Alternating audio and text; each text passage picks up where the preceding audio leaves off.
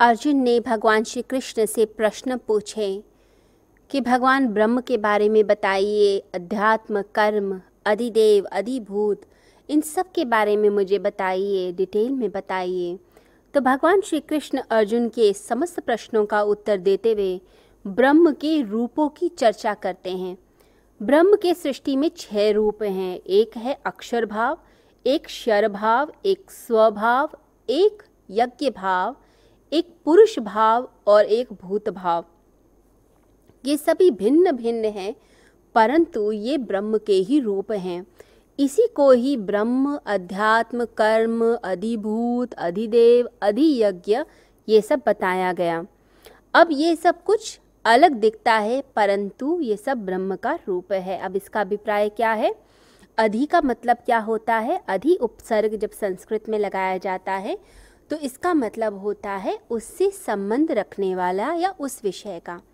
जैसे अधिभूत, यानी पंच महाभूतों प्राणियों से संबंध रखने वाला। अधियज्ञ यानी यज्ञ से संबंध रखने वाला। अधिदेव यानी देवताओं से संबंध रखने वाला। अध्यात्म यानी आत्मा से संबंध रखने वाला। तो यहाँ पर अर्जुन अलग अलग तरह से प्रश्न पूछता है। भगवान से कहता है, ब्रह्म है क्या? ब्रह्म का आत्मा से क्या संबंध है? ब्रह्म का जड़ चेतन प्राणियों से क्या संबंध है? और ब्रह्म का देवताओं से क्या संबंध है? ब्रह्म का इस सृष्टि से, इस यज्ञ से क्या संबंध है? तो इस विषय में जानना चाहता है। परंतु भगवान श्री कृष्ण एक ही लाइन में उत्तर दे देते हैं। और भगवान क्या कहते हैं? अहमे वात्र मैं ही इन सब के अंदर हूँ, मैं ही हूँ सब जगह। अब अर्जुन अलग अलग कॉन्सेप्ट पूछता है, जैसे शिष्य अलग अलग तरह के प्रश्न पूछते हैं अपने गुरुओं से। तो अर्जुन क्या पूछता है?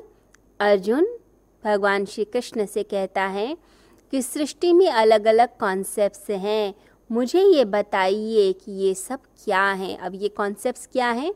जिनके बारे में वो जानना चाहता है सृष्टि के विषय में। सबसे पहले वो कहता है, अध्यात्म के बारे में बताओ। अध्यात्म? अब ये क्या चीज़ है? तो सृष्टि का जो पहला कॉन्सेप्ट जो है, वो अध्यात्म है। यहाँ अध्यात्म आध्यात्मिकता से नहीं लिया हुआ। अध्यात्म का अर्थ हुआ अपनेपन से, अपना। यानी स्वभाव, निज सत्ता लिया गया है।